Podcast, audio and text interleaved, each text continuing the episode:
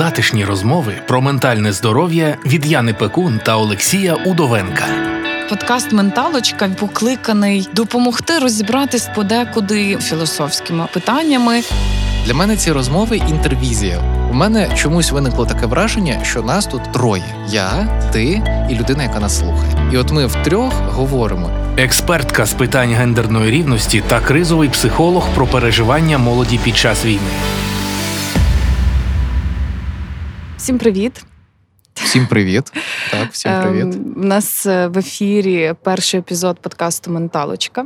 І е, сьогодні ми мусимо розповісти про нього трохи більше. Мене звати Яна Пекун. Власне, моя колега Яна це Хочеш про мене розповісти? Так, я хочу розказати про тебе. Ну, давай. Е, Яна в нас кризова менеджерка, е- експертка, консультантка з гендерної рівності та соціальної інклюзії та ведуча подкастів на радіо Сковорода. Е, тоді я представлю тебе.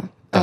Е, Зі мною в нашій імпровізованій студії Радіо Сковорода е, Олексій Удовенко, який є кризовим психологом і автором науково-популярного блогу е, Олег Псі Псі. Так, так, так. Олексій Псі. Можна шукати будь-де, в будь-яких соцмережах. Ну, я є на Ютубі. На Ютубі я не дуже є. Не я більше дуже. в Тіктоках, в інстаграмах. Дуже популярний там. в тебе блог в Тіктоці. Ну, я не знаю наскільки Ну, дуже популярний. Я, як людина, в якої не залетіло ще жодне відео, власне, можу сказати, що дуже популярний. Е, важливо все ж таки сказати, що це е, перший епізод нового і дуже дуже для мене ціннісного подкасту на радіо Сковорода, який е, виходить е, і реалізовується молодвіж центром у співпраці з UNFPA, фондом ООН у галузі народонаселення в Україні. Е, І подкаст Менталочка він такий, мені здається, дуже говорить сам за себе. Як Ну, думаєш? напевно, ми будемо говорити про менталочку. про менталочку. так, про ментальне здоров'я. Так, але так бачиш, зменшена ласкава форма, вона ніби е, відкриває З оцей лагідністю, світ. з лагідністю до нашої менталочки. Та не Так. бійтесь, менталочка це щось дуже важливе. Це таке, знаєш, про що треба говорити і не боятись. цього. Ну мені здається, що це якраз оця назва вона вступає в протиріччя з тим уявленням про каральну психіатрію, Абсолютно. психотерапію, щось таке страшне. І, і дуже стереотипізоване. Стереотипізоване, заангажоване дуже. Мгм, Да, Я не можу не погодитись. Я погоджуюсь. Е, давай, можливо, познайомимо слухачів е, і взагалі, слухачок звідки, звідки ми взялися? Так. Чого ми говоримо взагалі? Ну, про воно це? так співпало, кризова менеджерка, кризовий психолог, і не дивно, що ми зустрілися в державних структурах. Хочеш розказати про цей досвід нашої співпраці? Я думаю, що це Мені справедливо це важливо. і важливо. Так, так. Ми працювали з Олексієм спільно в е, комунальній установі е, соціального спрямування і Так, так, працювали з людьми, які опинились у складних життєвих обставинах. І це саме те місце, яке нас познайомило е, і дало досвід такий дуже хороший практичної роботи. Ну мені взагалі здається, що це такий суперглобальний досвід кризових кейсів, коли вони не просто там. Умовно на словах кризові, а насправді в нас є час. А коли дійсно потрібно діяти вже, вже, вже, вже, тому що щось станеться і станеться дуже погано. Або ж е, в принципі змушує подивитись на тему е, таких труднощів соціальних, з якими стикаються люди, трохи з іншого боку. Тобто Ну, для мене це був такий дуже знаєш е, філософський рік роботи, коли я е, змусила себе без жодних таких примусів жорстких, знаєш, в поганому значенні цього слова, змусила себе вивчити тему е, складних життєвих обставин з дуже е, такої психологічної, такої глибокої сторони. І я собі дуже дякую за цей досвід. Це було круто. Цей досвід не може не бути цінним. Не можу. Взагалі, для Абсолютно. мене для мене цей досвід ем, в роботі з людьми в самій ситуації. Тобто, ну для до мене, як до психолога, люди приходять вже постфактум. А це можливість якраз втрутитись в саму ситуацію кризово. І там е, такі емоційні качелі були. А чи треба втручатись? І етичні дилеми, і все, що тільки можна. От воно дійсно вчить, е, вчить е, якійсь абсолютно новому сприйняттю того, що відбувається ну, в соціальній сфері, власне. Дуже дуже класний, практичний такий, е, не знаю, кейс. Їх було безліч цих кейсів. Вони були різні, їх всі об'єднувало щось таке єдине. Ну, супер досвід. Ми ділимось з вами зі всіма, хто нас зараз слухає. Цим для того, аби ви зрозуміли, чому ж ми все ж таки Так, говоримо чому ми про тут, це. для чого ми тут? А взагалі, звідки взялася ідея менталочки? Е, Наші партнери фонду ООН галузі народонаселення, вони ж е, в принципі працюють, бо я працювала з ними в проєктах, які пов'язані з протидією е, гендерно зумовленому насильству. І в принципі, їхня цільова аудиторія це і молодь, і підлітки, і е, люди, які просто потенційно можуть опинитись у таких складних ситуаціях. І, от, власне, е, репродуктивне здоров'я жінок і так далі. Оці всі теми, вони мені здається, після 24 лютого, знаєш, в умовах е, повномасштабного вторгнення Росії в Україну, в умовах повномасштабної війни, Ну вони ж нікуди не поділись. вони от, навпаки власне. загострились. Так, ну так, тобто, так. знаєш, коли в тебе довкола е, тебе в житті є купа моментів, де ти відчуваєш себе максимально незахищеним через фактори, про які ми з тобою поговоримо, власне, в першому Ну, Ми епізоді. про це ще будемо говорити. Так. Так.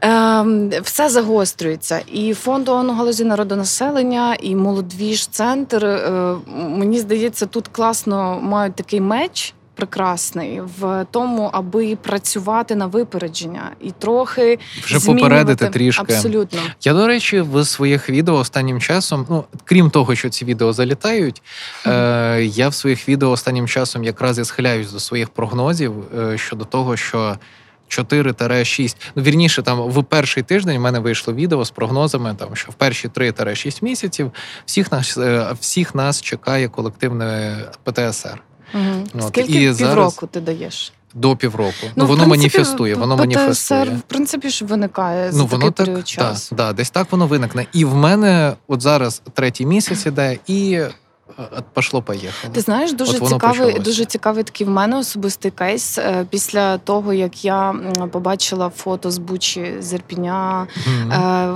було декілька фото, які, які такі нанесли мені травму. Я не, не зрозуміла спочатку, що я травмувалась. Подумала, що ніби все окей. Я ще така, знаєш, люблю фільм, фільми жахів. Там, Мгм. тобто для мене Ну, але це відрізняється від Абсолютно, фільмів жахів. та, це, це, дуже реальність, є різниця. Це реальність. І я була якось не готова. Я ніби вперше побачила їх, перегорнула, і я не дійшло до мене, що, Мгм. що я побачила. Я повернулась, подивилась ще раз і подивилась так, що мені почали снитись ну там відповідні А жахи. в цьому і є механізм роботи власне, травми. Так, власне. І от я, я буду опрацьовувати. А як цю це зрозуміла? От мені здається, і для наших слухачів, Мгм. і от просто мені цікаво, як ти зрозуміла, що у тебе є травма? На терапії, е, на супервізії. Е, Спочатку такі колективні ми працювали з власне з молодіж е, центром як волонтерський штаб. Весь Тобто там ви збиралися, хтось супервізував це все. Так, в нас була супервізія з дуже професійними психологинями. І, власне, на цій супервізії, перше, що ми проговорювали там кожен свій досвід е, для того, аби уникнути цього емоційного вигоряння, бо ми вже були достатньо втомлені всі і дуже багато працювали як волонтери і волонтерки. Е, І я проговорила те, що. Для мене е, фото з Бучі Ірпіня стали Гостомеля, стали таким, знаєш, ніби до і після розділили все. Бо Мгм. Ну, власне, так і працює травма. Вона Абсолютно, розділяє наше на життя до на до і після. після. Так завжди це і, от, власне, пізніше я пішла потім на індивідуальну терапію, і моя терапевтка, вона ж проводила цю супервізію. Вона запитала в мене, чи я не відчуваю в цьому чогось такого інакшого, ніж зазвичай. Та вона так здалеку ніби підійшла. І я їй проговорила Ну, Вона те, в тебе що так м'якенько з тобою зовсім. ну ти можеш е, Е, я, бути. я, Я знаю, в тебе є. в лоб. В тебе є більше, моральний да. е, цей таке, знаєш, дозвіл якийсь. Я, я тобі довіряю. Ну, вона, вона супер насправді. Е, і я сказала, що та, і вона запропонувала мені попрацювати з методом EMDR. EMDR. Е, Десенсибілізація та переробка рухами очей. Так, якщо так. Ми Це ще не дуже працювали, ефективно. але він дуже ефективний. Я вже про нього вивчила супер багато інформації. Мені здається, скоро зможеш його проводити. Абсолютно, а то це не складно. є, це не є складно. Так, так. Але, до речі, доволі дорогі ці курси. е, По, е, ну, щоб стати тренер, не тренеркою, а ніби. Ну, як так. Ну, я так на вушко скажу, що це не обов'язково. Та, Ну, це не- тільки не можна так, питання, питання Зараз твого всі внутрішнього почнуть, морального всі почнуть дозволу. проводити, знаєш, рухи очима. Ні, ну от одна річ, коли це робить, наприклад, тебе є там освіта, ти працюєш багато років в цій сфері, і ти угу. освоїла EMDR. Інша справа, якщо просто людина прийшла з вулиці. Менталочка з Яною Пекун та Олексієм Удовенком. Окей, давай, давай Є повернемось. У мене е, до тебе є запитання. Ну, давай. Я підготував каверзні вопросики. Е, Важливо сказати, що ми Мгм. ну ти будеш їх е, майже завжди. Я їх буду озвучувати. задавати. Я їх буду задавати, я їх буду готувати. І Я підослідний, е, трохи пацієнтка підослідна. ну, для мене важливо, щоб ти їх не чула до нашої Окей, розмови. добре, так. дякую за цю інтригу. Я думаю, що ну справді важливо тим, хто нас слухає, знати про це, що я зараз просто в такому Так, собі це буду. буде імпровізація. Та, та, окей. Так, ну власне, перше моє запитання: Е, якби ти могла послати собі повідомлення в 23 лютого, що б ти е, е, що було б в цьому повідомленні? Я б собі сказала. От я прямо бачу по твоєму обличчю, що змінилося щось. Змінилось дуже Змінилося, багато. Я б собі сказала, що я значно сильніша, аніж можу собі уявити. Мгм. Що я роблю те, що я маю робити. Мені треба рухатись туди. Е, І що я прекрасна кризова менеджерка. Мгм. І оця криза, яка відбулась, Тобі вона потрібна мені це була показала. ця підтримка в якийсь момент. Мгм. Так. Ну, а ти би себе попередила, що почнеться таке? Ем... Не знаю. Чи це мав би бути Не сюрприз? Ну це важливо взагалі. М. Чи має бути? От ми сьогодні говоримо про невизначеність. В мене, ти знаєш, я не можу тобі так відповісти. Мені здається, що не дуже багато чого б змінилось в моїй поведінці. Від того, знала б я про це чи не знала, оскільки я і так е, і в тому випадку, і в іншому не можу це контролювати. Мені все одно довелося б з цим стикнути. Знаєш, зі станом таким. Ти мусиш це прийняти. В тебе нема варіанту, та бо ти це глобальні процеси, на які ти маленька людина в цьому контексті маленька, не в тому, що я там знецінюю себе. Ти не можеш зараз на це вплинути. Твоє завдання справитись з цим і за можливості допомогти іншим. От я дуже, дуже, дуже хочу звернути і твою увагу, і увагу тих е, людей, які будуть нас слухати, що це так і працює. Ми не можемо вплинути на дійсність. Е, От ми не можемо передбачити майбутнє, і ми не можемо змінити минуле. І от якщо от ми повернемось до теми життя в стані невизначеності, ми ж от виходить тоді, неважливо, чи знаємо ми, що там відбудеться далі. Ми все одно будемо в цій невизначеності. Це цікава думка. Ну тобто, це правда. Та, це та, я, я, я це ну, тобто, якби ти собі сказала, абсолютно. все одно б нічого, Нічого не не змінилося. змінилося. Тому, тому, бачиш, моя відповідь була окей. Ну я, е, я сподівався, що вона буде якоюсь. Так, так, А так. я, а ти? Ну да, просто вже справедливо, да? я би себе попередив. попередив. Я би собі сказав, тому що м, не те, щоб я не вірив, це просто в моєму інфопросторі. Е, Це було там десь на останньому місці. Тобто, на останньому. е, ну, е, ця ймовірність. Тобто, я взагалі не маю схильності ем, там фантазувати, що буде колись, що буде далі, і чи можу я на це там якось вплинути. Тобто, в моєму розумінні. Я просто дивлюсь на обставини і в залежності від цих обставин дію.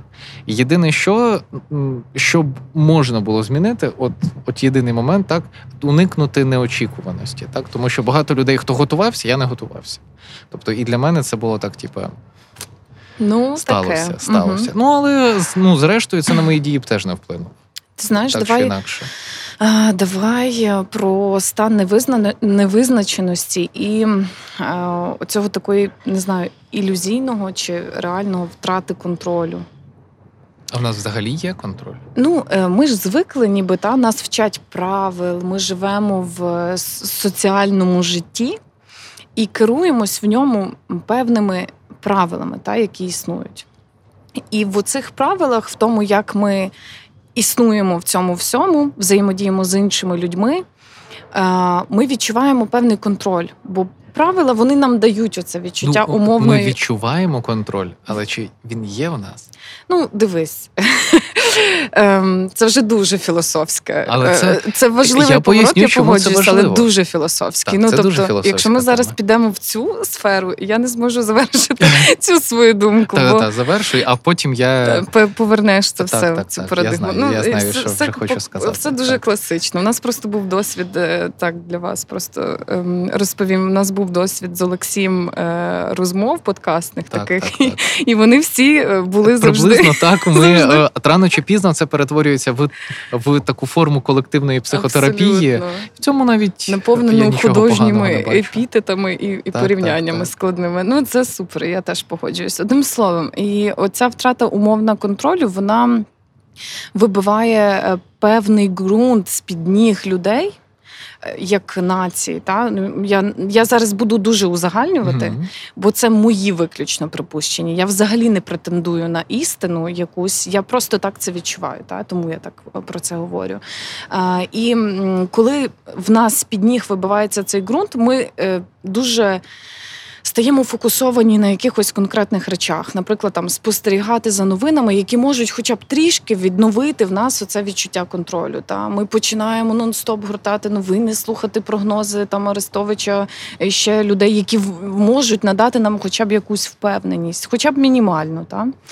І коли ми розуміємо, що виникають, я бачиш, не пройшла просто ще ем, одним словом, коли виникають якісь відкриття, як, наприклад, фото і реальність, яка була в окупованих територіях, ми розуміємо, що контролю немає ні в кого. Та дії, які вчиняють е, країна-агресор, та е, Росія, вони абсолютно не керовані ніякими моральними контекстами, правилами. І ти такий.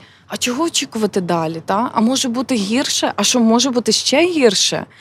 І в цьому стані людина, вона ж беззахисна, вона ж нічого не контролює.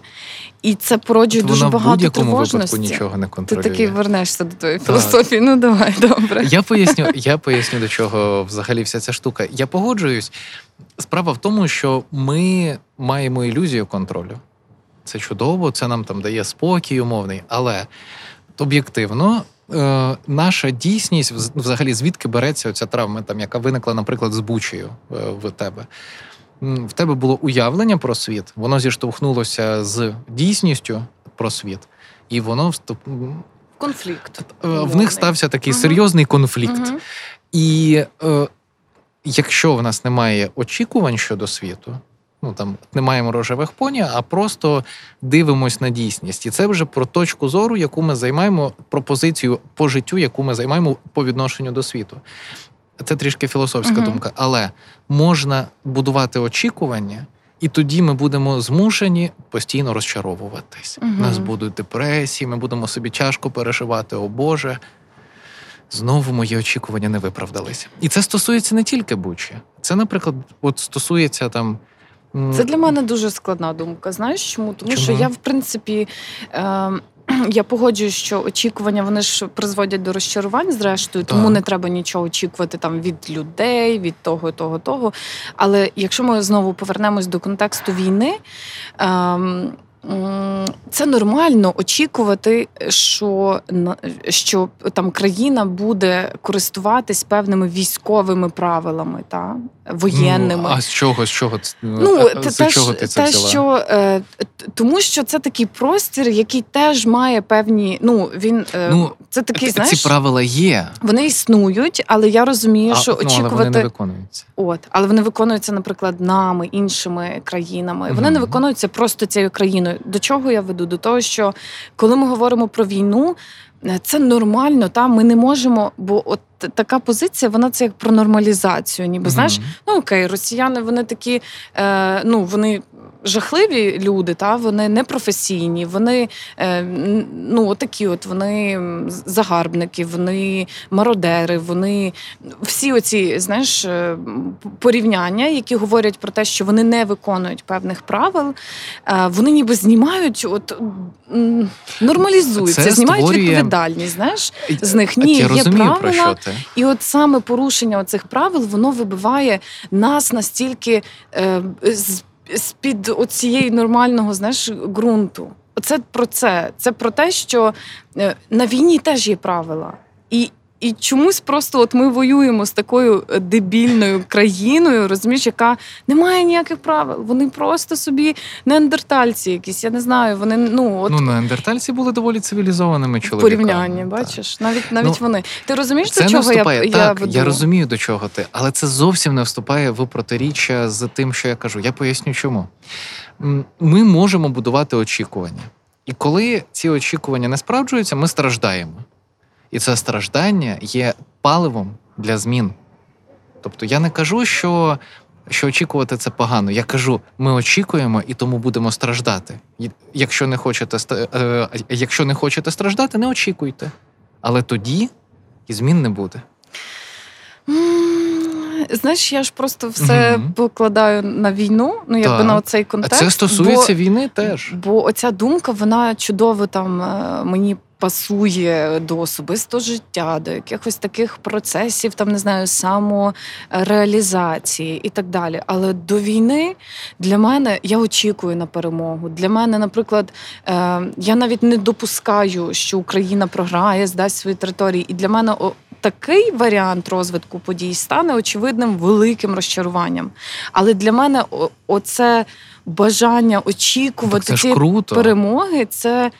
Е, Це моє топливо. Ну тобто, Ну так я ж про це і кажу. Це є паливо, яке ми можемо використовувати. Тобто, очікування ми можемо, і тут ми плавно, е, плавно переходимо до того, що приймаємо ми відповідальність за те, як ми там мислимо. Тобто, важливо. ти- Угу. для прикладу, ти мислиш, Угу. що ми точно переможемо. Якщо ми не переможемо, ну звісно, що цього не буде, але якби раптом так сталося, то так би ти зіштовхнулась там з тяжкими наслідками. Але оскільки ти очікуєш, ти впливаєш на ситуацію, і це таке замкнуте коло. Ситуація стає на наш бік, тому що таких людей багато, і ми перемагаємо. Угу. Тобто страждання інколи може угу. бути корисним. Добре.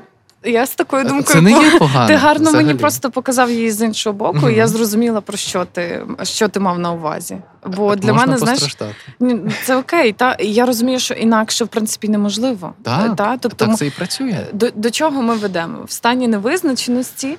е, Як прийняти оцей стан невизначеності? Це можливо. Ну, та? а можна не приймати. а можна не приймати, і це Так. теж окей. Так, це Так. теж опція, яка зрештою нам дозволить. От е, от ми з тобою віде, е, якусь там громадську діяльність. Чому? Тому що ми очікуємо, що там люди е, хороші, хороші, і все буде дуже добре, добре. Да? Ми розуміємо, що ми будемо зіштовхуватися з розчаруваннями. Наприклад, от. Ми, наприклад, можемо згадати наш з тобою досвід. Хтось, хтось вирішив до нашого під, подкасту доєднатись. Ем, ми можемо очікувати, що всі, всі себе класно будуть вести, але об'єктивно, звертаючись до нашого досвіду роботи в соціальних службах, ми бачили, що насправді це не так.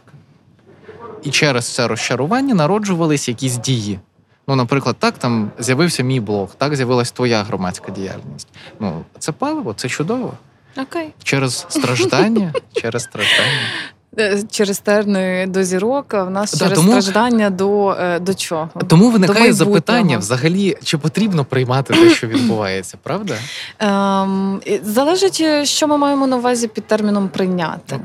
Та важливо, Давай бо- про це поговоримо. Давай, бо все мені здається йде від, ем, від того, що люди дуже по-різному трактують деякі терміни. Для мене прийняти це м, м, знаєш, це таке ніби. Толерувати, ну ніби навіть можливо це не зовсім змиритись. Ну, Е, змиритись. Я розумію про Бо що. для ти, мене так. прийняти змиритись, це ніби знаєш, розуміти, що фу, воно таке бісяче, але воно нікуди не дінеться з мого життя. А прийняття для мене це щось про інше. Прийняти для мене це зрозуміти глибшу якусь суть і сказати собі: Окей, моє життя було інакше, в ньому не було якихось таких складних речей. Але зараз я розумію, що в цьому є дуже багато інших там дуже складних, але дуже важливих е, якихось наслідків, і я з цим готова жити.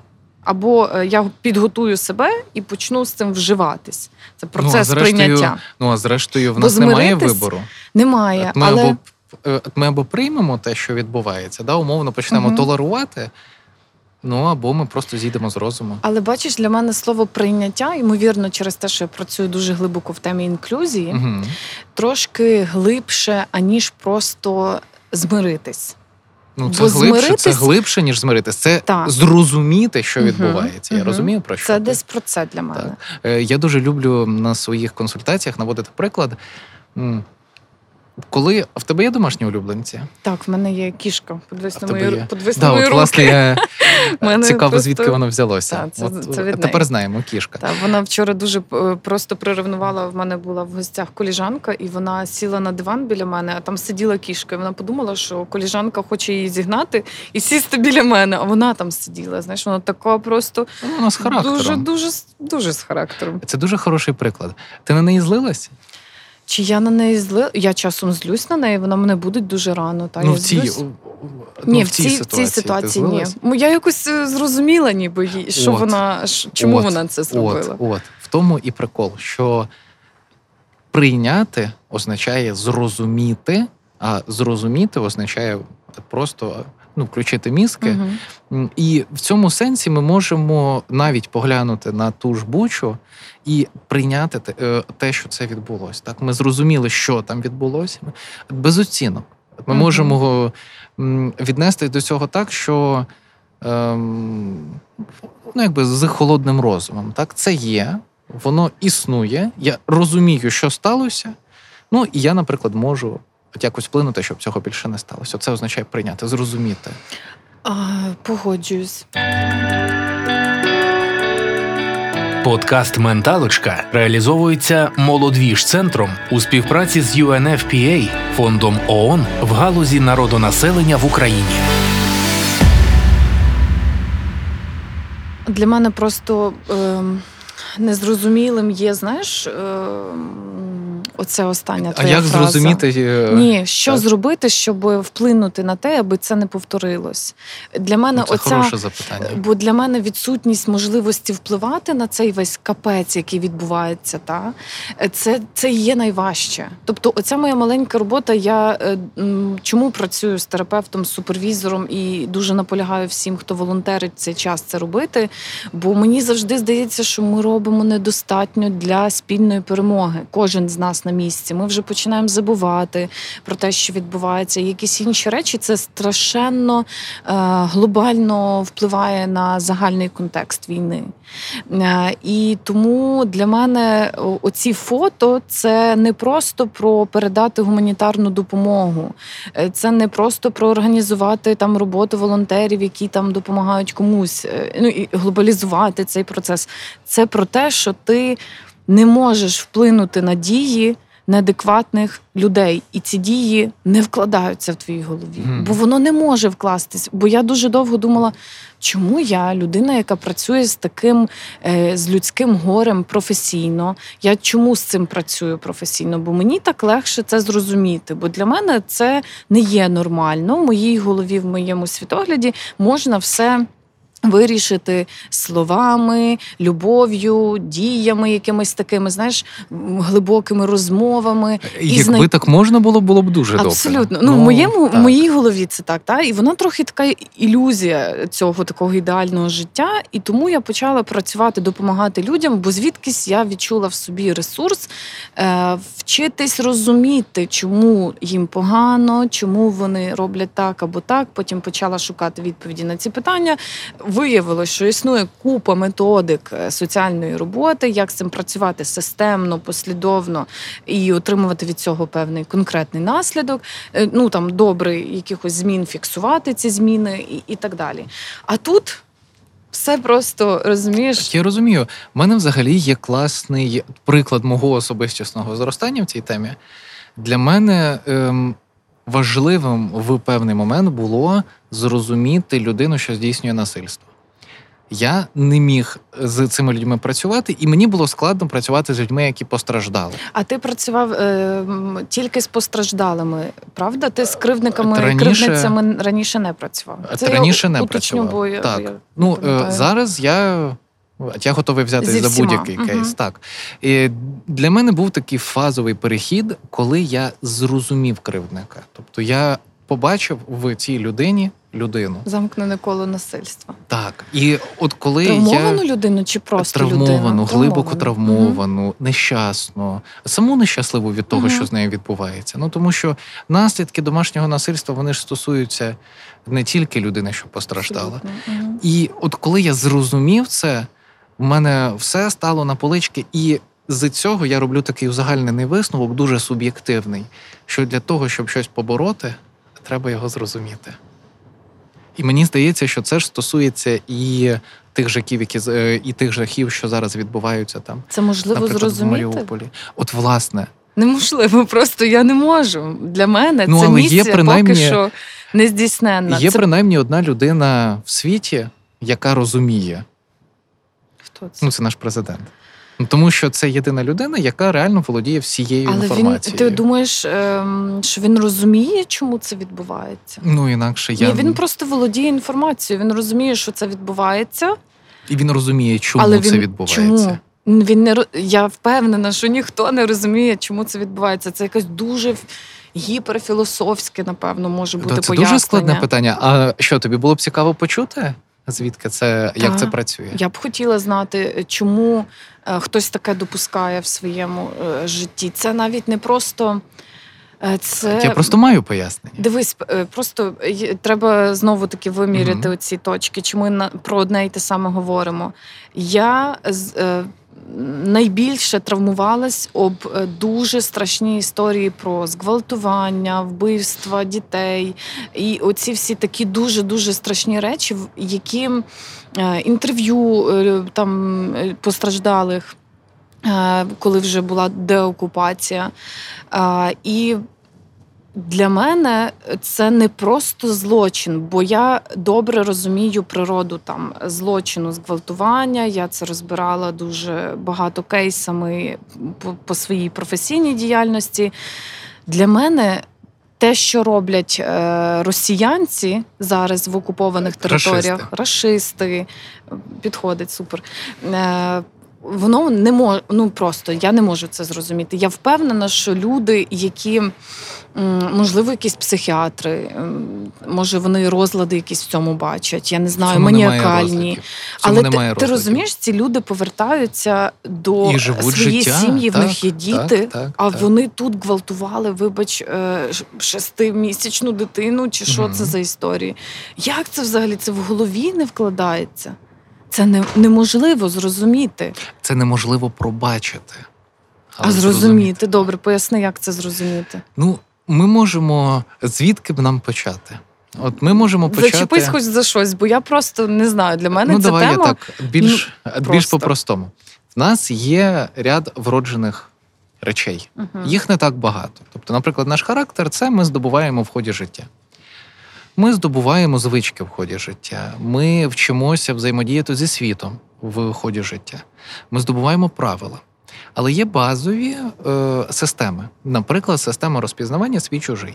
Вона потрібна для того, щоб людина вижила. Тому що, взагалі, людина, коли виходила з мовної, е, я не знаю, сховища, ну, Мгм. е, хоча печерна людина ніколи не, не Ти жила. про дім зараз, так? Ти вже про цей етап дорослішання і соціалізації, так? Коли, Е, коли вже дитина виходить, ніби. Я взагалі говорю про перших людей. А, ти, ти. про окей, перших, окей. перших, перших, перших людей, які були тільки ще навіть не були сапіенс. Вони ще були хомо Мгм. просто, от е, щось там е, мали вогонь, а, або ще не мали вогонь, е, і вони виходили, і їхнє життя.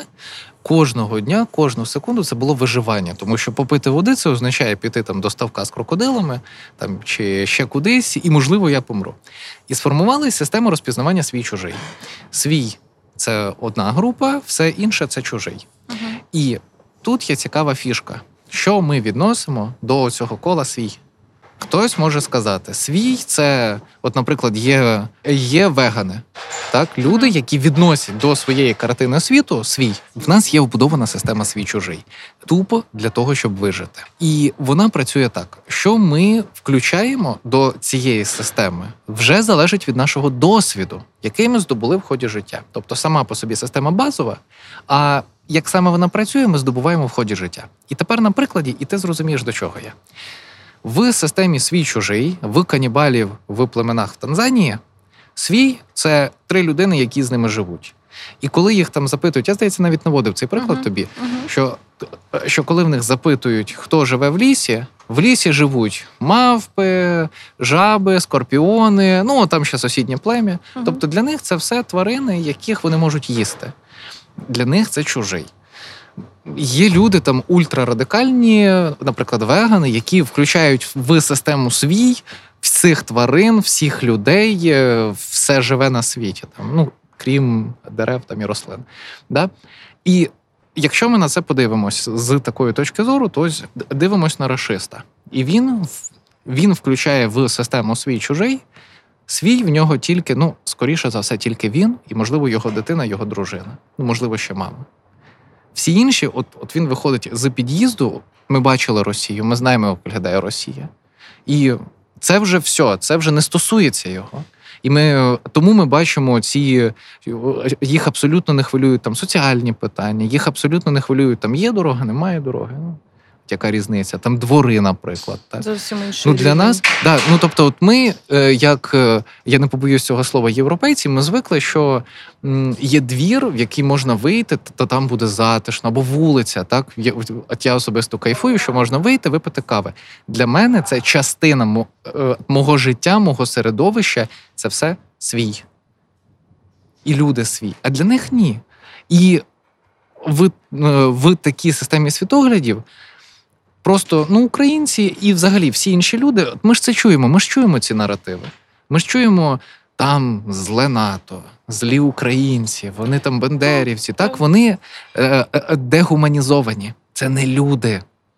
Ну, це в їхньому система, розумінні та, це система пропаганди. Без почуттів, без е, працює. їх можна гвалтувати, вони ж нічого не відчувають. І знову ж таки, там важливо ще десь напевно сказати про те, що насильство як таке для цієї країни воно настільки нормалізоване, і їхня відміна закону про протидію запобігання домашнього ну, насильству.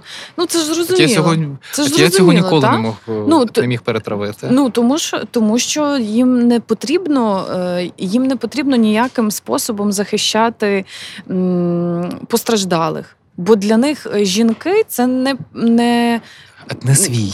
Не люди. Так, це не людина. Не, не людина. Жінка повинна бути е, домогосподаркою, і якщо чоловік захоче її побити, то це нормально. Ну, бо він може, бо він, він може, може захотіти. Він може напитись, зґвалтувати її інцест. Це теж це теж частина їхньої нації. Угу. Ну тобто, це, це їхні Боже, хотіла сказати, система цінностей. В них немає цінностей. Ну І чому це... немає? Є. В них ж є, в них є паради зі стрічками. Це їхні цінності. Це якийсь, Вони е, відрізняються це від наших. Це якийсь абсурд, як на мене. Це, це взагалі, знаєш, да. якісь подвійні суцільні стандарти. Це е, культ Карго. Ти знаєш про культ Ні, Карго? розкажи. Ні. Це дуже цікава штука. Ем, Я не знаю, чи чули наші слухачі. Ем, в деяких е, африканських племенах свого часу е, поряд базувалися американські бази. Я вже не пам'ятаю подробиць, але в чому суть? Що поряд з цими американськими базами постійно скидали е, провізію, зброю, ну якби свої ж своє. І коли Америка звідти пішла то в племенах сформувався так званий культ карго. Вони з дерева роблять е, злітні смуги, вони роблять літаки з дерева, вони е, копіюють рухи людини, яка е, сигналізує там літакам для того, щоб е, щось там впало з неба. І оцей культ карго імітація. Справжньої uh-huh. справжнього життя, і до чого я веду в Росії відбувається імітація армії, імітація життя, імітація законів, так тому що ну там же ну немає законів. Ну вони не працюють. Вони працюють так, як зручно тим це, людям. Так, тільки ну, імператорські. Так, ем... так, це це імітація законності, це імітація, і от це такий глобальний культ карго, як начебто є якась вища сила, яка нам все дасть, якщо ми будемо це імітувати. А треба не імітувати, угу. а треба робити. Менталочка з Яною Пекун та Олексієм Удовенком. Окей, окей. А Давай. Як тобі ця думка? Супер. Ну мені мені дуже подобається те, як ти е, десь вивів мої оці, знаєш. Е, у мене е, я просто дуже глибоко копаю в своїх думках. Тобто, Ти дійсно дуже глибоко копаєш? І для мене це дуже м, е, оцей період він про те. Е, що це дуже інтенсивний досвід, коли мені довелось копати дуже часто глибоко, і я не встигаю від цього відпочити. Знаєш, і ймовірно, що з цим стикнулася не тільки я. Тобто я відчуваю, що багато людей з мого оточення вони теж відчувають цей досвід як такий просто супер інсайтний, і ці інсайти бувають не дуже і. І це дуже багато всього. Мені здається, що всі ми з цим досвідом дорослішаємо. Абсолютно. На жаль.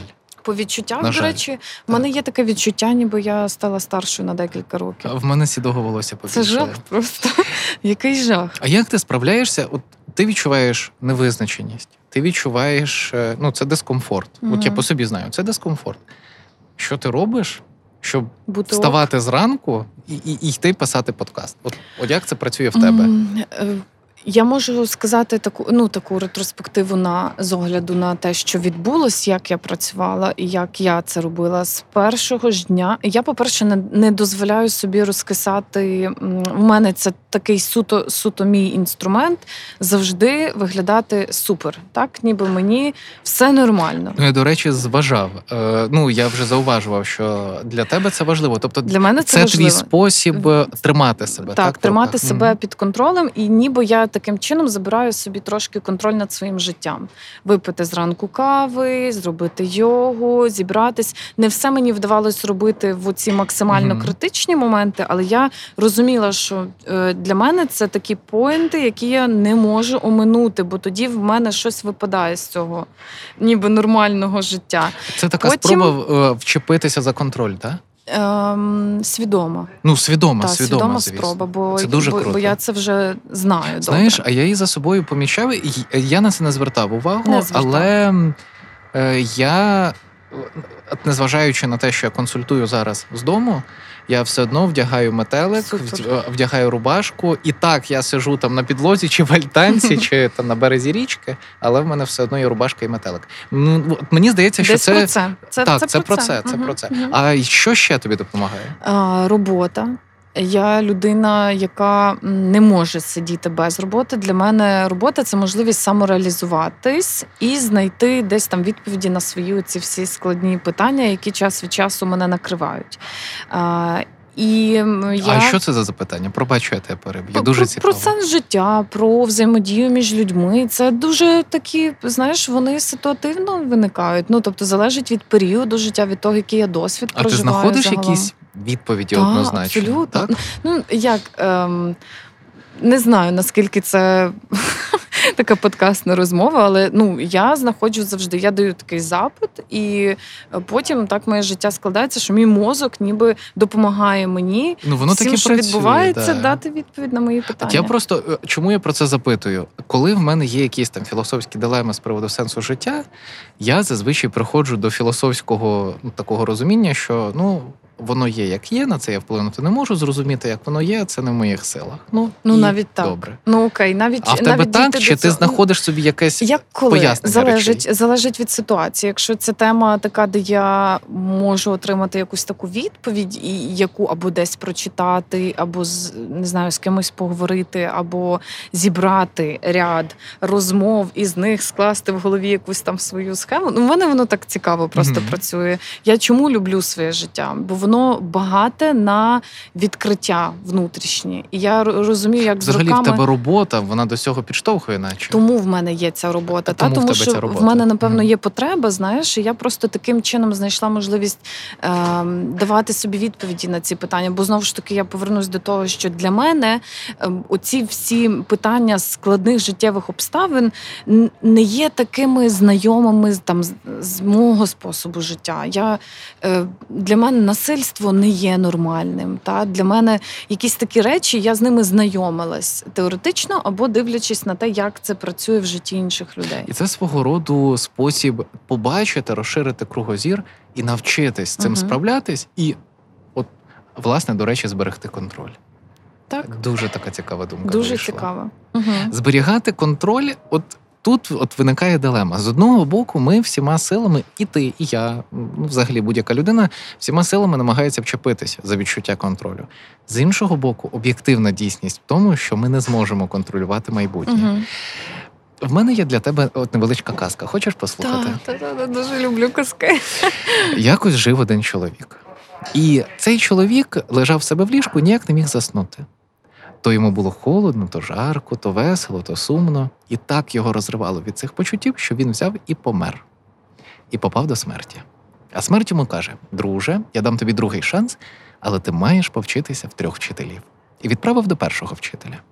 З темрями, виряг... е, з темрями виринув Чорнобог і сказав: пам'ятай про своє минуле, пам'ятай про своїх предків, про своїх батьків, про свій досвід. І одразу смерть його перенесла до другого Бога. Це був білобог.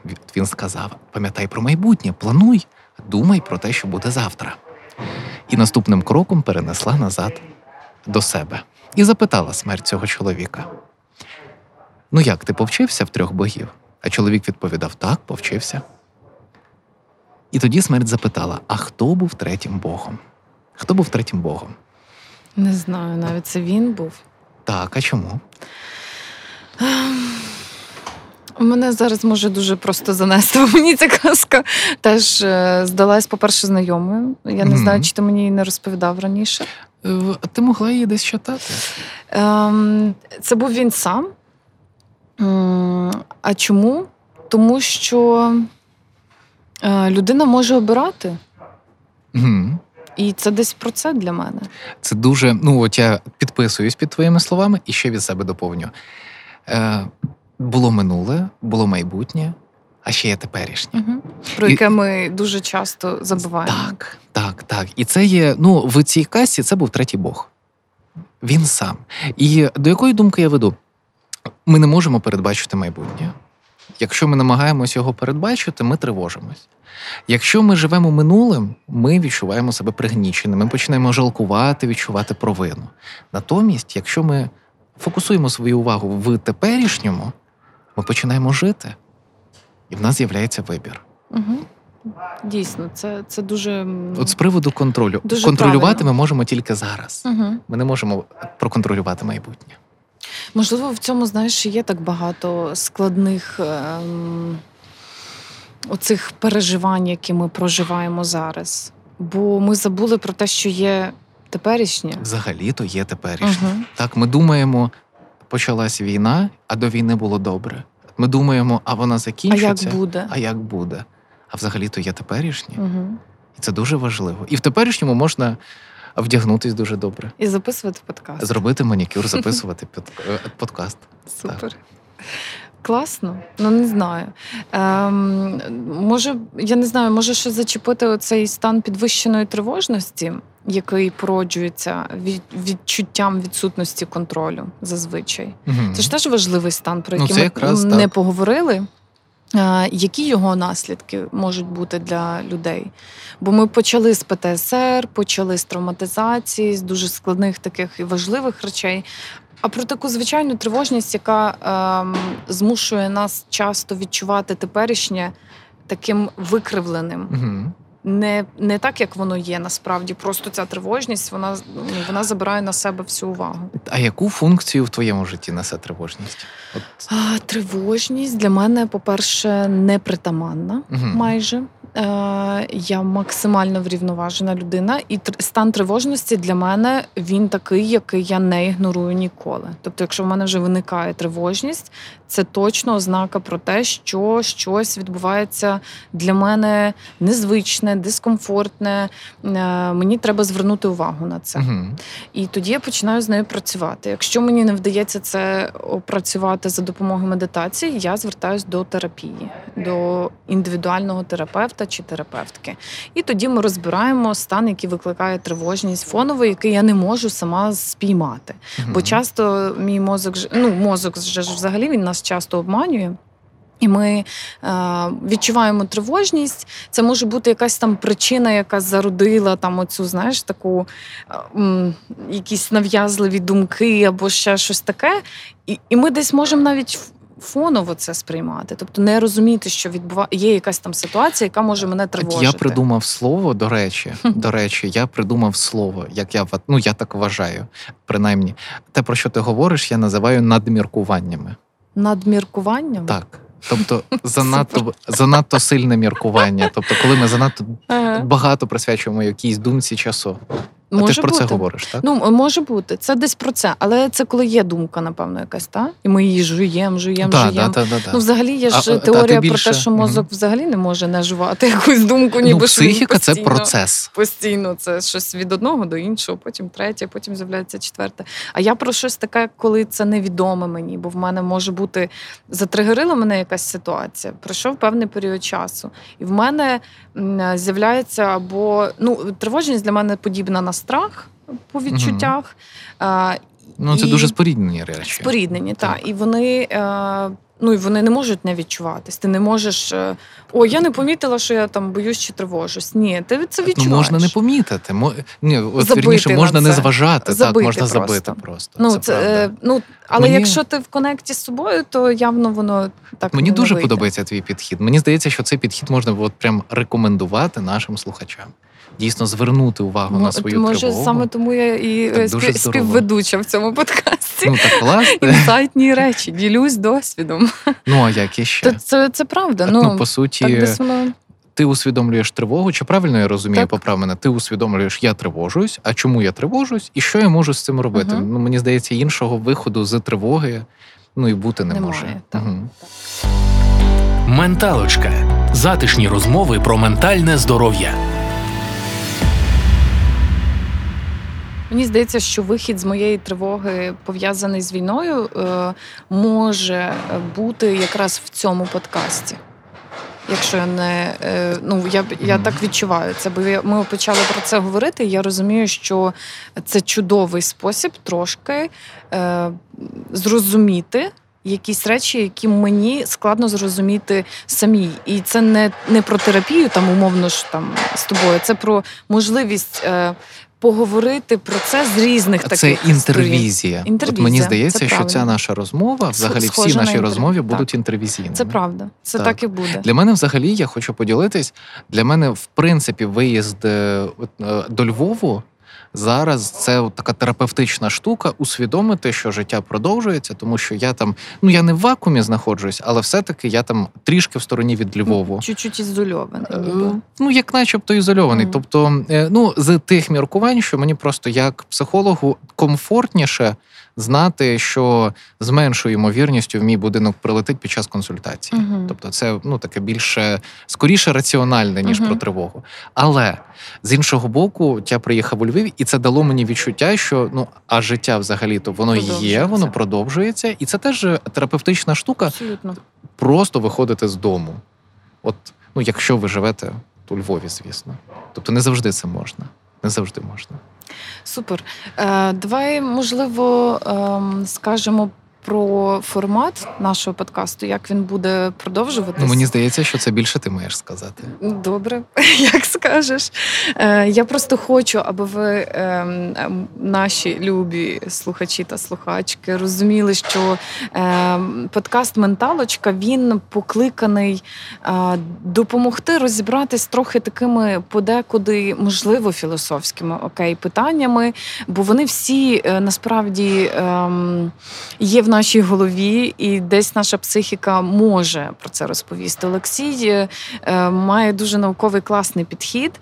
е, І я дуже люблю з ним говорити про ментальне Мені теж дуже подобається. Для мене ці розмови інтервізія. Інтервізія. От, то так. дійсно, от я дозволю, я тільки на секунду в е, виклинюсь. В мене чомусь виникло таке враження, що нас тут троє: я, ти і людина, яка нас слухає. Та, І от ми втрьох говоримо, і мені здається, що для цього ми це і робимо. Це така от колективна інтервізія, коли ми обговорюємо речі, так нехай ми не можемо почути нашого слухача. поки що, Поки до речі. що. До речі. І тут я хочу сказати про те, що будуть такі епізоди, куди ми будемо запрошувати молодь, бо е, така перша цільова аудиторія це молодь, це люди, ем, такі як ми, та які стикаються ймовірно десь теж з такими питаннями. Ми будемо запрошувати вас через соціальні мережі, ділитись кейсами, обговорювати їх, якщо ви маєте бажання і готові до різних і подекуди складних запитань. Просто на записі подкасту. Велкам, це буде прекрасно. Ну і тоді нас буквально буде і тоді троє. нас точно буде так, троє. Так, так. Так.